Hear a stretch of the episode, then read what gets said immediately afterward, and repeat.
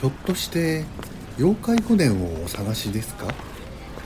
いやね私もこれからそこへ行くところなんですよ。よかったらご一緒しましょう。江戸の時代から庶民に怖がられながらも愛され続けてきた妖怪。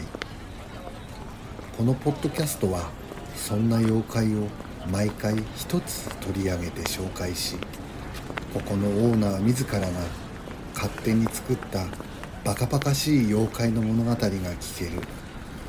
それがこの妖怪古典なんです。さあ着きました。私が扉をお開けしましょう。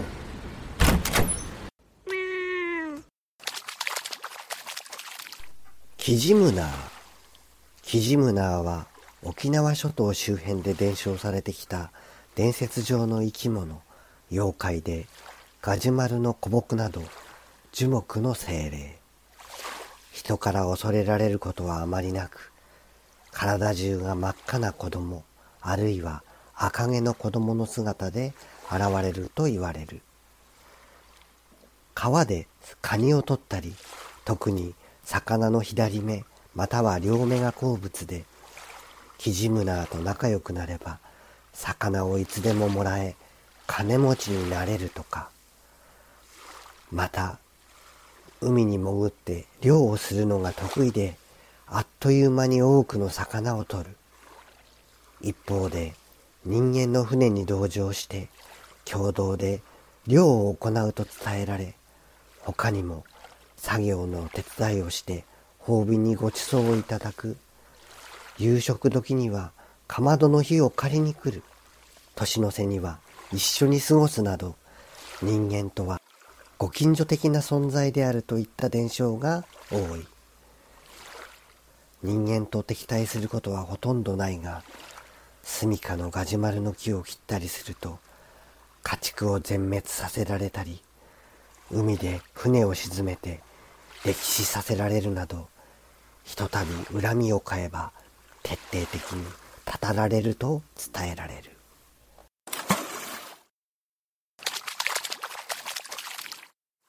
沖縄の海を丸い月が照らしていた。先月の台風で家と父親を亡くした日向は浜辺で夜の海をぼんやりと眺めていた。父ちゃんも空からこの海見てるのかな？今はおじさんの家で母ちゃんと二人住まわせてもらってるけどおいらあのおじさん苦手なんだよな。ふとひなたが後ろのガジュマルの木を振り返ってみると木の上に小さな生き物が三つ座ってこちらを見ていた。君たちもしかして昔話で聞いたことがあるキジムナーかい？生き物たちは優しそうに微笑んでひなたを見ている。もうもしよかったらおいらと友達になってくれないかい？生き物たちはキャッキャと騒ぎながら森の中に消えていった。次の日ひなたはおじさんに言いつけられ船で魚を取りに海に出ていた。海で網を投げようとするといつの間にか昨夜の生き物が船に乗っていた。生き物はニコッと笑ったかと思うと海に飛び込み魚を船の方に追い込んでくれた。そこにひなたが網を投げ入れるとたくさんの魚が取れた。夕方には船は取れた魚でいっぱいになったキジムナありがとう。おかげでおじさんに怒られずに済むよ。ひなたは海岸に着くとニコニコ笑っている。キジムナーと別れた。次の日その次の日もキジムナーが乗り込んできてくれたおかげで船は大量で帰ってきた。もう日向とキジムナーは相棒のように仲良しだった。日向のおじさんはこのところの大漁を不思議に思い浜の木の陰で海から帰ってきた二人を見ていた。ひなため悪用のキジムナーに取りつかれておったのか。あんな奴が家にまで来るようになったら我が家まで呪われてしまう。何とかしなければ。次の日おじさんは二人が帰ってくるのを待ちキジムナーが森の中に帰っていくのを後をつけた。森の奥の大きな古いガジュマルの木にキジムナーは消えていった。ここがあいつらの家か。よしこのガジュマルの木ごと焼いてやる。ん？待てよ。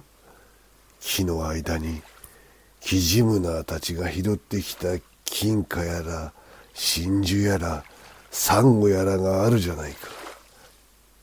どうせ燃やしてしまうんだ。このお宝は俺がもらってやる。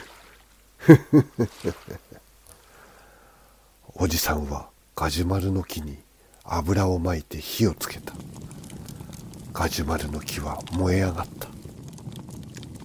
家に帰っていたひなたは島の真ん中あたりが赤く燃え上がるのを見てキジムナーたちは大丈夫だろうかと心配していた。おじさんはその晩帰ってこなかった。次の朝浜辺に倒れているおじさんの姿があった。その晩ひなたはキジムナーたちと初めて会った浜辺に来ていた。あの日のように月が照らす海を見ていた。日向の後ろのガジュマルの木に何かの気配があった。日向が振り返るとガジュマルの木にはキジムナーが3人座っていた。しかし3人はあの日のように微笑んではおらず悲しそうな顔をしていた。ごめんキジムナ。ーきっと君たちの家を燃やしたのはおじさんなんだね。本当にごめんなさい。ひなたは大声で泣いた。ひなたが顔を上げるとキジムナーたちはいなくなっていた。キジムナーたちがいた場所には涙の跡のようにいくつもの真珠が落ちていた。その真珠が月明かりに光っていた。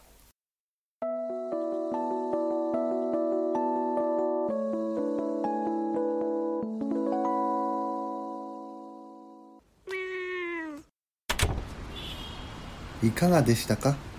今日の妖怪話は。もし気に入っていただけたのならフォローしてあげてください。また妖怪古伝へのご意見ご感想はこの番組の概要欄を見てくださいね。新しいお話は毎週土曜日午後5時に公開になるらしいですよ。もしよろしかったらまたこの場所でお会いしましょう。それではまた。